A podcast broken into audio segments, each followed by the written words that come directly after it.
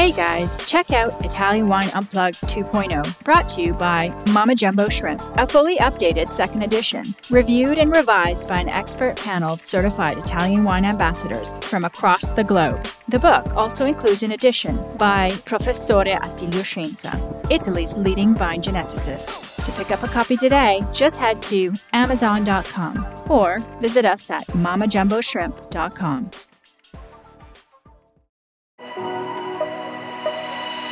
Welcome to Masterclass US Market with me, Juliana Colangelo. This show has been designed to demystify the US market for Italian wineries through interviews with experts in sales and distribution, social media, communications, and so much more. We will quiz each of our esteemed guests at the end of each episode to solidify the lessons that we've learned. So sharpen your pencils, get out your notebooks, and join us each week to learn more about the US market. Hello, welcome to Masterclass US Wine Market. Today I'm thrilled to welcome Dan Petroski to the Italian Wine Podcast. Dan is the winemaker and creator of Massican Wines, a white wine only brand that an ode to the Mediterranean and Petroski's time spent living in Italy and drinking white wine. Dan was named a Food and Wine Drinks Innovator in 2022 and the SF Chronicle Winemaker of the Year in 2018. Dan and I met almost five years ago at Aspen Food and Wine when I was drawn to his his table for my own love of Italian white wine. So I'm super excited for today's conversation and welcome to the show, Dan. It's great to have you here. Thank you, Juliana. Wish I was uh, sitting across the table with you, having a spritz or uh, uh, you know an americano and having this conversation, but uh, it's acceptable to do it on the podcast across the country. Yeah, same here. Instead, we were in a little phone booth here in, in Midtown Manhattan, but you know we can dream, pretend we're we're out on a patio somewhere with the spritz. Well, before we dive into today's topic, we're going to focus on the growth of and production of Italian white varieties in California and in Napa specifically. But first, I want you to tell our listeners about your journey. You have an interesting background going from a successful career in publishing to making wine in Napa. So give us the the short version, but tell us your story. Sure. Um, I am an Italian American, um, albeit the Polish last name. My mother's side is from the south of Italy, uh, outside of Naples. I grew up in Brooklyn, New York, and was always fascinated with um, with travel via the pages of a magazine and, and drinking and eating in wonderful places in Europe and the pages of a magazine. My family didn't travel much as a, as a kid. Uh, so as I kind of grew up and uh, got into the world of uh, work in uh, New York City, I worked in magazine publishing and I had the opportunity to eat at a lot of fancy restaurants in New York. And through that, I was able to kind of explore the world uh, through wine and through food. And that was uh, something that kind of helped me kind of navigate a, a, a career change, which brought me to Italy in 2005 and 2006. I spent one year living in Sicily, working on a vineyard, um, and you know, three days a week on a vineyard, and doing a lot of travel uh, to the different Italian wine growing regions, uh, not only to experience the culture but the food and the wine. And as I returned to New York City uh, with uh, you know with a year abroad and some very minimal viticultural knowledge and winemaking knowledge, I still had my my heart set on being an Italian wine ambassador or marketing manager or sales manager for uh, for a distributor or an importer or an Italian company who is uh, expanding their production in the, in the U.S. That job did not materialize in New York City in 2006, so I headed out west and landed in California at uh, for a, a, short stint as an intern, and um, and then the winemaker at DuMOL was a consultant at Larkmead and hired me in the cellar at Larkmead as uh, the cellar master, and I went on to become winemaker at Larkmead. As, and during that period, I started Massican. Amazing. And how did you choose Sicily? I know you're you know Italian roots, Southern Italian roots, so maybe that's the obvious answer, but with all the buzz these days around Sicily, tell us a little bit more about that. Oh, for sure. I actually I was very fortunate. I was there before the buzz. I chose Sicily because of my business school classmate was uh, a Southern Italian, grew up in Calabria. Uh, family moved to Sicily a long time ago, and when we had finished grad when we graduated, a group of us went to visit him and his family and his friends in Sicily. We spent a week to ten days traveling around the East Coast from uh, you know from Taormina to Catania down to uh, Ragusa and, and and had the opportunity to meet a lot of uh, his family friends who were, were in the wine industry.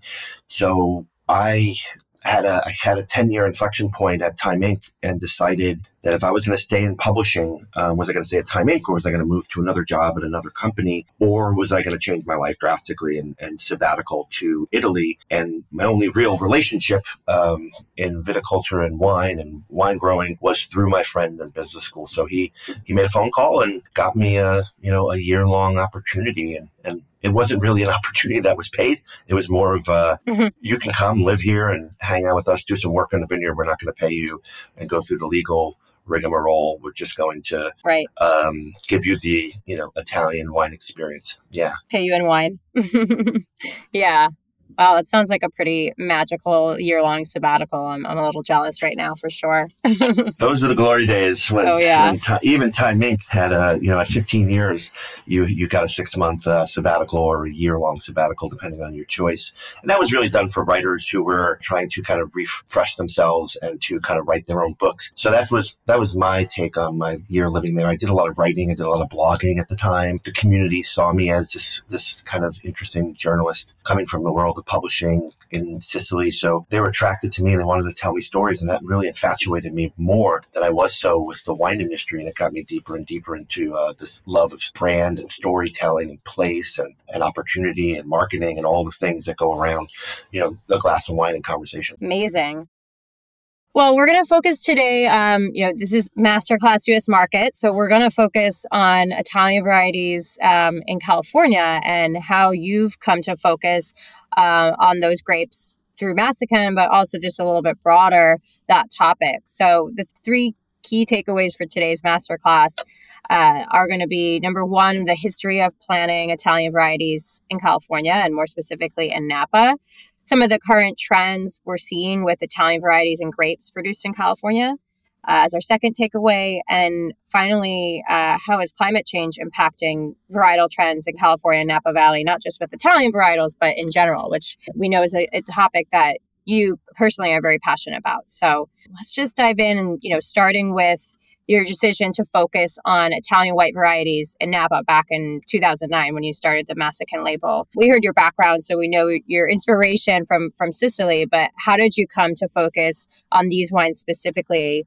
Uh, while living in Napa, Massican started for two reasons. One was the, the that Mediterranean white wine lifestyle uh, where the climate matches the wines you drink. And that was goal number one. Uh, goal number two was uh, white wine because it is a easy cash flow model where you can, you know, make a wine, sell a wine, do it again in a 12 to 18 month cycle where red wine is a little more intensive with time, capital, etc. Goal number three was sticking with this Mediterranean theme. Is there something in the, in the way we can look at uh, even Western varieties like Sauvignon Blanc blended in with a little bit of Tokai Friulano and Ribolla Gialla, which is a very Friulian concept as a wine. So I, I really, you know, it was interesting. I just looked at the Grape Crush Report, which was just the, the guide to all the wine grapes grown and, and produced in the state of California every year. And I found a lot of interesting global varieties, mostly French, you know, Italian, German, um, planted throughout the state of California. And then I focused in on the Napa Valley because that's that was my hometown, and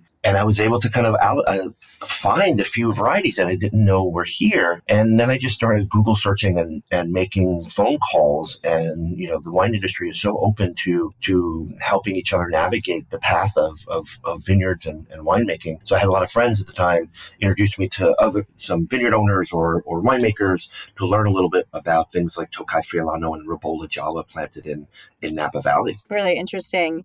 And, you know, what were some of the first fruit sources that you found through some of that that exploration and those phone calls? The the first grape variety was Ribolla Gialla, and it was brought uh, to America by George Vare. George Vare was the founder of Luna. Luna was a, one of the uh, emerging Cal-Ital, as they called it at the time, wineries in the mid 90s. He wanted to make Pinot Grigio and Sangiovese. So George had uh, took his winemaker, John Kongsgaard, at the time, uh, and, and his assistant, Abe Schoner, to northeast Italy, where the great Pinot Grigio was grown, in the Veneto and Friuli and Alto Adige. And George and John and Abe fell in love with uh, the Friulian um, blends of Tokai and Ribolla and Pinot Grigio and Sauvignon Blanc. And he uh, he suitcase cloned um, some some budwood of Ribolla Gialla from uh, Josko Gravner in 2000, 1999, 2000, and kind of grafted it onto his Pinot Grigio vineyard in his backyard in Oak Knoll, California. So that was the origin story of, of, of the Ribolla, you know, Gialla movement in California. But the most interesting story, Giuliano, was the Nichelini family who came to America in like the early 1900s. And post World War II, one of their uh, cousins or came to the United States and to visit them. And this was around 1945, 1946, post World War II. And the Italian cousin said, Why do you only have red wine grapes here? And they had a lot of Zinfandel and Petite Sirah and some Barbera. And they were like, looked at him interestingly and said, What do you mean? He said, like, You know, I just served in the war for three or four years and all all we drank was white wine. And they in 1946 planted a, a, white wine grape, which is which is today the equivalent. It's called Sauvignon Vert here in America, but it's the equivalent of Tokai Friulano. And uh, those are the grapes that I sourced uh, in 2009 to to launch Massican. So that's pretty interesting. And you'd honestly think with all the Italian heritage there is, you know, in California and in Napa and Sonoma that you actually would see more Italian varieties being grow- grown. I mean, I know you see them in smaller amounts, but seeing them more on a mass market. But I suppose you know that's also related to to marketing and, and what we see. You know, Chardonnay, Cabernet are are the leaders in terms of sales in the U.S. But you would think that uh, you'd actually see more of it or that would be my guess at least. Well, there's, I think the big thing that happened to the Italian wine grape movement was what happened to what we call the immigrant wine grape movement. Was you think about the post uh, gold rush, 1850s, 1860s, 1870s uh, in California, and you had everyone who was scouting out gold from all over the world were coming to California, and they, they landed and settled in, in all parts of California, especially the north, where you know the gold mining towns were. And so you had Italian immigrants, French immigrants, Spanish, German. Uh, uh, and you have names like Schramsberg and Beringer, right. and you know, so we uh, we and Krug, and so you you had all of these immigrants already here, and then then Prohibition happened. So the world was a different place with the amount of wineries and wine grapes pre-prohibition. Prohibition wasn't so much a problem for the immigrant culture of wine growing because everyone was still allowed to produce two barrels of wine at home. That's equivalent of 50 cases, so basically a case of wine a week. Sounds pretty good. to eat and consume with your meals. Yeah, and that was sacramental as well as, and then fast forward, the problem, you know, post uh, post prohibition, there was a massive diversity of wine grapes still being grown in California, especially the north in, in Napa and Sonoma and Mendocino County. And there's a lot of Italian grapes, a lot of French grapes, a lot of German grapes. Mm-hmm. But then World War II happened.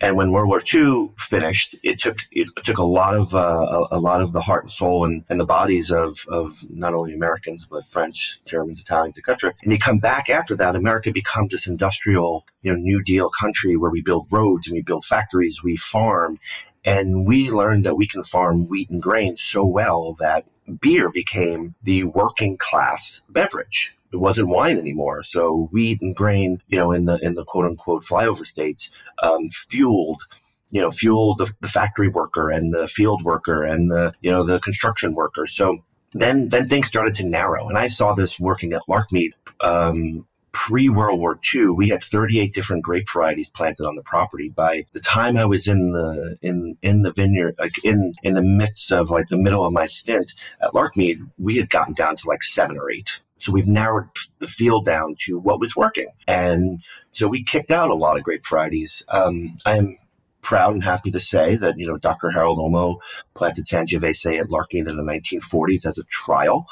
But the first official commercial Sangiovese in Napa Valley was planted in 1982. Yeah. Not long ago. The first commercial version of that grape. But the uh, the, the big grape that uh, that and, and, it's no surprise why this is a, a, an important Italian grape in California. But the number one red grape in California as an Italian red grape is Barbera, and there's close to 50,000 tons in the state of California. Barbera tends to be a, you know, well-structured grape variety, good fruitful flavors, high acidity, can handle cold, can handle heat, it can handle elevation, it can handle flatlands, and it yields very well. And farmers love, you know, high yielding crops. So Barbera is still to this day the, the number one red grape variety, but put that in relation to Sangiovese, it's 10 times more Barbera in California than Sangiovese. Um, Sangiovese is a little bit more fickle as a grape variety. Um, it doesn't really travel well outside of Tuscany, but um, uh, but you, you, flip to the white side. I mean, actually, there's more Teroldego planted in in, in California than there is Sangiovese.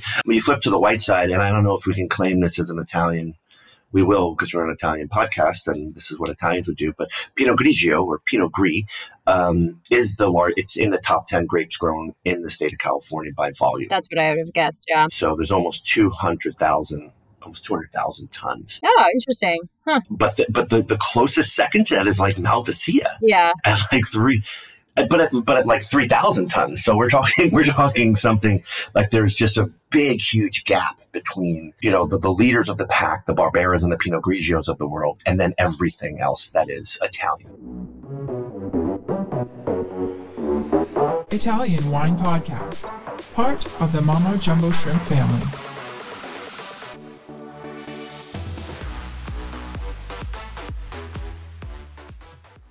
Yeah, and I imagine that has a lot to do with marketing too. I mean, Pinot Grigio has a brand name recognition among U.S. drinkers, right? So it makes sense that that would be the most widely planted Italian varietal, uh, you know, in California. So um, that's not, you know, entirely surprising. But you know, it sounds like you know, for for you with Massican, you looked at a number of practical reasons um, with the decision to make white wine and and the cost matters there, but also your inspiration around a lifestyle brand of the Mediterranean and, and that white wine lifestyle. So, you know, really creating a kind of a sustainable brand with with Massican with those those reasons. Um, so, kind of f- switching gears a little bit, but to talk more about the sustainability conversation, you know, you personally know are very committed um, to topics around sustainability and, and climate change in the wine industry. And you've been featured on speaking about the viability of certain varieties in Napa in the future as temperatures rise. And I know you're tracking the temperatures year over year to, to, to see those changes. So with all of this in mind, you know, how do you think that'll impact maybe Italian grape varieties grown in California? Do you think we'll see more potentially as it gets warmer? Or what do you see there? I do hope we see more diversity, but it is, I think you hinted at the, the notion earlier about the economics of it, um, why things are popular and the economic viability of a, of a wine grape and a wine. It is hard for us in a place like Napa Valley, which I call home, to get off the drug called Cabernet. And I, I don't say that in a derogatory way or, or a mean way. I just, that Cabernet Sauvignon and in Napa Valley is such an economically viable business. And it's not a huge business. Still, Napa Valley wines are still 4% of the wines consumed in America. And when you think about that, it is so small, so finite that it actually attracts a very luxurious price point and a luxury marketplace. And to kind of think about wines in the world and my thought process about what would replace Cabernet Sauvignon in Napa Valley you had to think about the marketing first. I know a lot of my peers are planting these obscure, crazy grape varieties that are doing really well in these really in these, you know, Winkler scale five indexed, you know, grape growing regions of the world. But like A, you can't pronounce the grape. B, name name one wine with that grape that sold for over fifty dollars or hundred dollars. And so you have to think about the wines of the world that have you know have reached a, when you speak specifically about Napa Valley that have reached an echelon of of hearts and minds and wallets. And those grape varieties exist in in places like Italy and Spain and France, for example. But when Bob Mondavi speaking of uh, of Italians, when he created the Napa Valley wine luxury business in 1967, 68, when he was launching his winery, he looked to the only luxury wine in the world at the time, which was Bordeaux. Today, 2022, 2023, Bob Mondavi would see, you know, he would see that, you know, Aglianico and the grapes, you know, the, the, the classic wines of Mastroberardino, uh, you know, can command not only uh, viability in a climate changing world, but also command price points of $75, $100 a bottle. And and looking at other wine growing regions of the world, he would uh, he would basically say that you know Vega Sicilia with Tempranillo and Grange with Shiraz, these are top ten wines of the world. Not, I mean, modern day, and they command the price point of five hundred dollars a bottle. So if you're a Napa Valley vigneron, quote unquote, and you're thinking about 20, 30 years from now what you want to plant. And if you're a connoisseur of great wines, you you have Vega Sicilia in your cellar, you have Mastroberardino in your cellar, you have um, you know Grange in your cellar, and I think that's how I would think about it if I was you know second lifing with a lot of money in the bank in Napa Valley, um, because it does take a lot of money to kind of to get in the foot in the door here because the land is so finite. Of course. But do you think we'll see any of, you know, the bigger companies that are driving a lot of the wine business in terms of producing some of the most well-known labels that consumers are purchasing off shelves. Do you think we'll ever see them start transitioning away from Cabernet and maybe planting or producing a more commercially viable Aglianico, for example? It's it's interesting. I I, I hope so. Um, what I've seen in the trends in, in California is in the last 25 years, we've leaned heavily, you know, in the 80s and the 90s, there were brands that were started that were red wine. That's the Harlans of the world, the Opus Ones of the world, uh, the Screaming Eagles. They designated themselves as red wines, again, going after the Chateau model. California, in the last 25 years, leaned heavily, and Napa leaned heavily into varietal designation, Cabernet Sauvignon. And then they started leaning heavily into appellation designation, Cabernet Sauvignon from Oakville. And then, the, but the greater marketplace moved more towards these things called red blends, right? And there was a huge push towards the red blend. And that was, you know, 20 years ago when the, the you know, 25 years ago with the launch of the prisoner. And, and think of all the red blends that are in the marketplace today. What I see come happening tomorrow is with the next generation of wine drinkers looking for more transparency is a red blend a viable marketing option in the next 20 10 or 20 years when people want to know what's actually in the wine. We want to get back to this kind of transparency and and what grape varieties are actually in there now? Probably a bunch of barbera you know in, in in the prisoner you know? There's a, a lot of zinfandel in there but there's probably probably a handful of barbera as well and and because it adds the freshness and the structure to zinfandel. So i think that, that the transparency movement is going to be super help for wineries to identifying what's working for them as long as they can command a price point that allows their business to continue to be financially viable. And right now, I don't see another grape variety other than Pinot Grigio or Barbera helping the, the, the, California wine community. I don't see a, a Nero d'Avola coming in and, and taking the world by storm. I mean, the current Nero d'Avolas in Sicily don't aren't over 30, 40, 50 dollars a bottle. I mean, the Etna Reds are now pushing uh, Etna Red Nerello Mascalese is now pushing uh, the seventy to hundred dollar range uh, on on the shelf in, in America. But um, outside of Nebbiolo and Sangiovese, you know,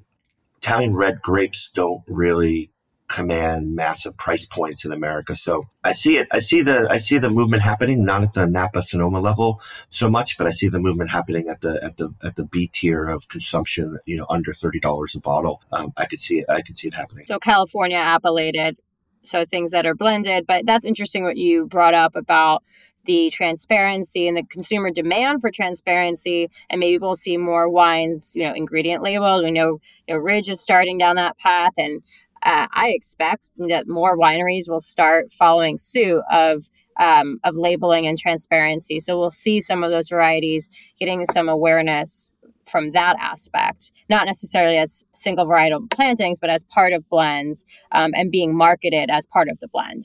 Oh, 100%. And I, you know, in the early days of Massican, when I started and I realized that it was very difficult to build a brand on a, a grape like Ribolla Gialla and Tokai Friulano, I was making 400 cases. And uh, I mentioned Abe Schoner earlier as he was at Luna with uh, John Kongsgaard and George Vare. And I was, I was kind of bummed out. I'm like, how am I going to make more Massican if I, if there's not a lot more Tokai and Ribolla? And Abe said, Abe said to me, and Steve Matthiasson was there as well. And he said to me, just take the, take the grape varieties off the label.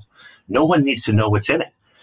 and and and it was also I didn't do it at the time, and I also wanted to because my wines were under the legal limit of alcohol. I was able to write on the la- on the label uh, white table wine, but I was afraid of doing that because I wasn't sure the consumer in America was so privy to the knowledge of what that white table wine meant. So I kept the alcohol percent on it.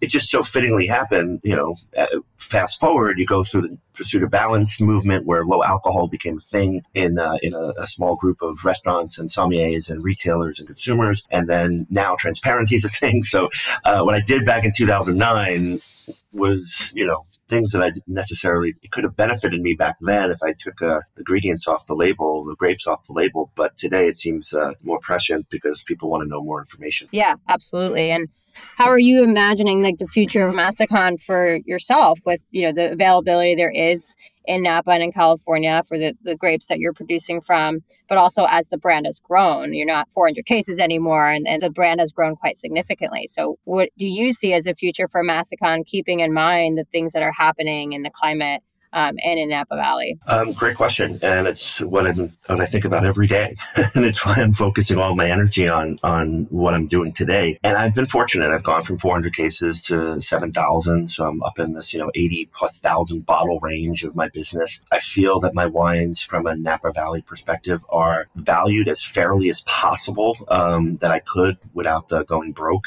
and um, those are the $32 to $35 suggested retail pricing, and you know, but what I've noticed, you know, as we discussed in the in the what's the biggest you know Italian grape in America? It's Pinot Grigio, and I, and it's it's a market I've never played in, and I think that this is an opportunity for me to to kind of do something that you know my mentor George Vare and um, and others have tried to do in the past in the 90s with the Cal-Ital movement is to try to play against, uh, you know, brands like Santa Margherita or lean into the fact that Pinot Grigio is something that is so easy to say, so joyous to say and tastes delicious at the same time and really kind of is transportational and, and branding of like the Italian lifestyle. So I'm going to lean into Pinot Grigio a little bit in the next couple of years. Um, and then, you know, Sauvignon Blanc is, a, is an anchor to my program. I, I'm going to lean more into Sauvignon Blanc and then some of the the smaller, unique. I'm working with 11 grape varieties right now. Um, everything from Tokai Ribolla to Sauvignon Blanc Chardonnay, uh, Pinot Grigio, Pinot Bianco,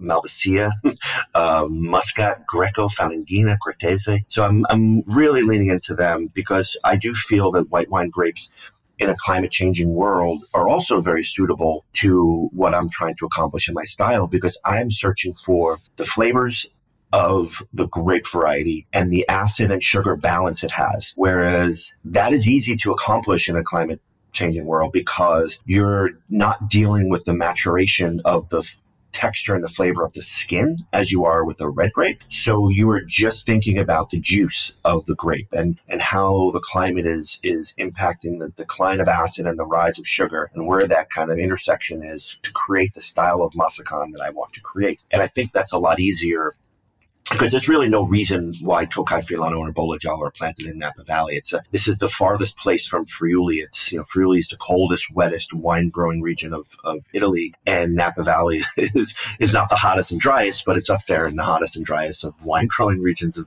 of California. So I'm really gonna you know look at where the marketplace is, and the marketplace is still still going strong on Pinot Grigio and Sauvignon Blanc, and um, and I'm going to kind of lean in there and then focus my my more cons- direct to consumer efforts on these smaller boutique, you know, varieties like Tokai and Ribolla and and and Falanghina and Greco, and and really keep those kind of minim- minimalized in my portfolio to direct to consumer and some kind of restaurant placements, but then really lean into Sauvignon Blanc and, and Pinot Grigio. I think that's my that's my five year plan. That makes a lot of sense. Lean into the more mass market varieties for three tier and wholesale, and go a little more niche, consumer direct um, with some of the more esoteric varieties.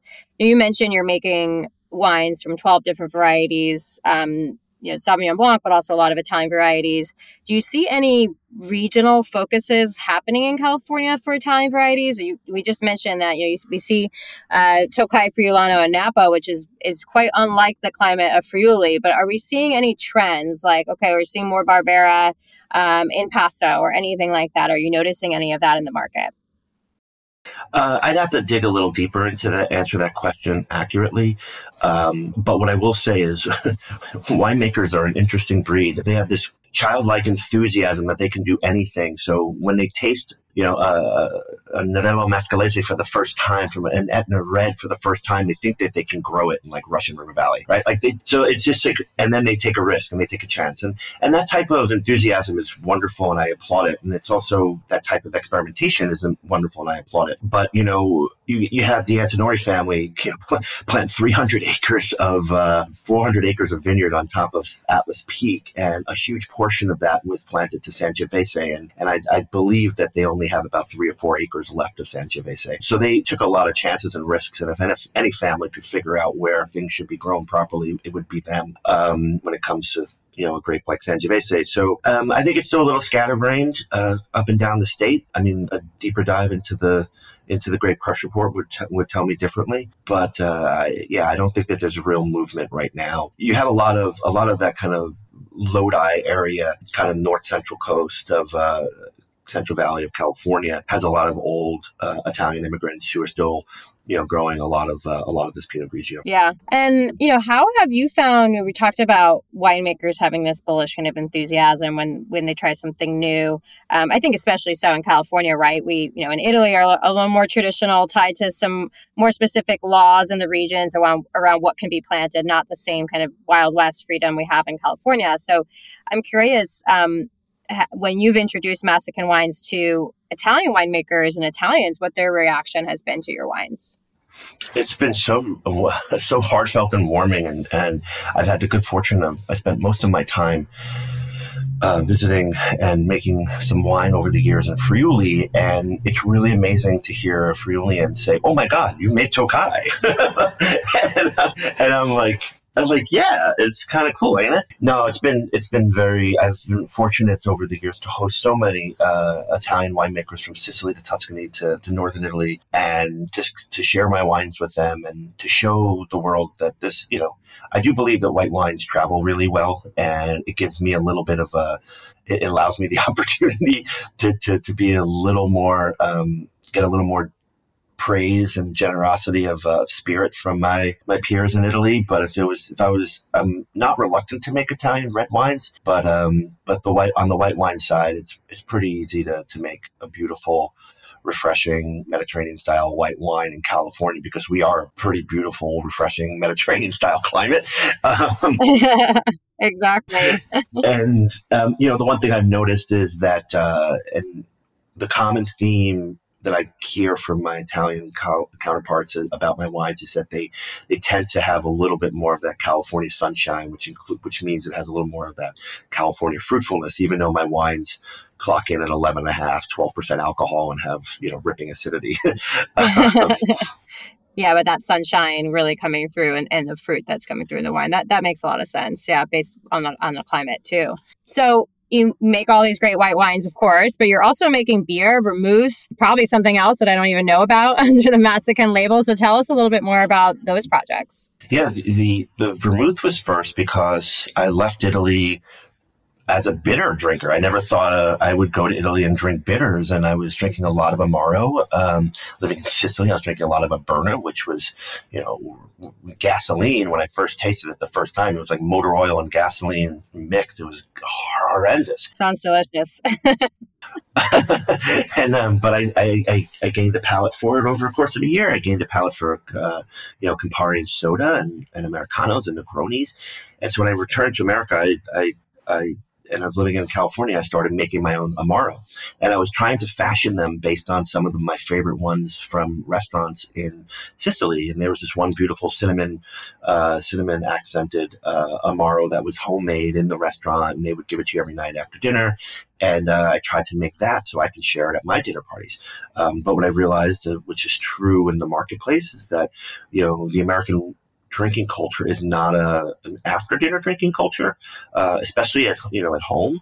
I mean, you live in New York City; it's a little different. You have drinks before dinner, you have dinner, and then you go out for more drinks, and it's usually cocktails and and stuff. But um, but yeah, we're not a we're not a, a, a massive cultural aperitif or digestif or aperitivo and digestivo. We are more you know cocktail focused. So I converted my my Amaro love to uh, vermouth because vermouth was something, you know, uh, uh, Italian vermouth is red vermouth and French, you know, white vermouth is French vermouth. I, I translated my ver- my love of bitter to vermouth so that I can actually integrate into cocktails, um, integrate into the Negroni, integrate into a martini, um, and that was my my my Italian kind of theme of like saying, okay, well, you can have a Campari soda or a vermouth and soda. Um, this is let me do this to, to kind of round out Massican as a whole. I mean, but it was also very logistical and, and economical at the time. If I have um I work with 30% of all the Tokai planted in California for my wines. If I have a barrel that's not good enough to make a final blend, I really can't do anything with it. Like there's not enough enough other people who are going to buy a reductive barrel of wine that may not be the style in which you're trying to create. So I had to kind of, you know, I can get rid of some of those flaws in that fermentary process by aromatizing and fortifying and sweet sweetening the wine. And that's how my vermouth program truly started in 2010 and 2011. And um, it took me a number of years to refine it all the way up until 2018. And then I started thinking about the aromatic category and, and how much it meant to me as a, as a brand. And so vermouth is an aromatized wine. Massican Annia, for example, would get put into the aromatic white wine category on a wine list. A Belgian wit beer is an aromatized wheat beer. So I, I met with, uh, uh, I randomly at a bar one night in Charleston, South Carolina, a new brewer, uh, Edward Westbrook, um, and he was working with the Evil Twin partnership and making beer there. And so we tasted beers together and we decided it would be fun to make a beer. So we used, you know, my vermouth barrels, we used my wine barrels. We used the same components of, of florals and spices and and and um, uh, aromas and flavors that I used in my vermouth for the wheat beer, and we made a wheat beer, and it, so it kind of allowed me to get into the aromatic category. And my next step was gin, but that that fell apart during the pandemic because gin is just an aromatized spirit. So I wanted to own as a brand, I wanted to own things that smelled good, and um, oh, amazing. Yeah. So the next steps for for me uh, is actually it's a, a, collaboration project with my wife who's a perfumer. So we're going to release a Massican perfume um, later this year. Very cool. And how about the gin? Are you going to revisit that project or that's on the back burner? I would love to revisit the gin. I do think that uh, i want to get through the growth stage of Massican first, and then yeah, that makes sense. And then worry about the the legalities and logistics and the, the permitting of, of starting a spirits brand. That makes a lot of sense. Yeah, but um, I mean, knowing your your business school brain, it sounds like too you've set yourself up because obviously we've seen tremendous growth in the cocktail and spirit space. So you know potentially to to grow that vermouth as well and and take advantage there. But I hope Americans get more on board with the bitter culture. It's one of my favorite things to drink as well. And I think we, we've made great strides. I remember being in a bar in Greenpoint like 10 years ago and I asked for Negroni and I taught the bartender how to make it, but she had the ingredients. And today I think, you know, you can walk into nearly any any bar and get a decent Negroni, more or less, at least, uh, you know, at least on the coast. no, God bless, God bless the Campari people, um, Grupo Camparo, Campari for, for bringing the Negroni culture to cocktails and, and you for educating that bartender. um, that person probably won't remember that session, but, uh, yeah. but has probably made more Negroni since then than they could imagine. I'm sure, especially in a neighborhood like Greenpoint. Well, Danny, we're coming up on time. I could keep talking forever about Negronis and history of Italian grapes in California and everything we spoke about today, but we'll do our rapid fire quiz that we do at the end of every episode where we really just want to focus in on some of the key takeaways and, and things that we learned about in today's episode. So do your best to answer these questions in, in one sentence or less. Um, first question When were the first Italian varieties planted in California? Post um, Gold Rush, Northern California, Barbera, uh, with the Italian Swiss colony in the 1880s. Number two, what Italian wine varieties are most planted today in California? If you accept Pinot Grigio as uh, an Italian variety and not Pinot Gris as a French variety, would be Pinot Grigio, uh, followed by Barbera. Great. And number three, and this is a little more open ended, but still try to keep your your response brief. Uh, what is the future for Italian varieties in California? The continued acceptance of Pinot Grigio and Barbera in, in, California and the and the American wine consuming culture. All right, I love it. I mean, I think with all the Italian Americans in the U.S., Pinot Grigio has got some some good opportunity, especially speaking um, as a fellow uh, tri-state Italian American. We know uh, we, a lot of our family loves Pinot Grigio. So I think there's a bright future for it. Well, Dan, thank you so much for joining us today uh, on the podcast. Really appreciate you being here for sharing all your stories and your personal history, the growth of Massican. It's a super exciting time for the brand and can't wait to see what comes next for you. Uh, how can our listeners connect with you? Through my website, you can email me. Um, I answer every email. I'm the only person that works at Massican. Uh, but Dan at massican.com through our social media. We are we are represented on most every app. Uh, we spend most of our time on Instagram. But uh, but yeah, through social media, through the web. Great. All right. Well, thank you again, Dan. Thanks for being here today. I appreciate it. Thank you, Juliana. I look forward to seeing you soon.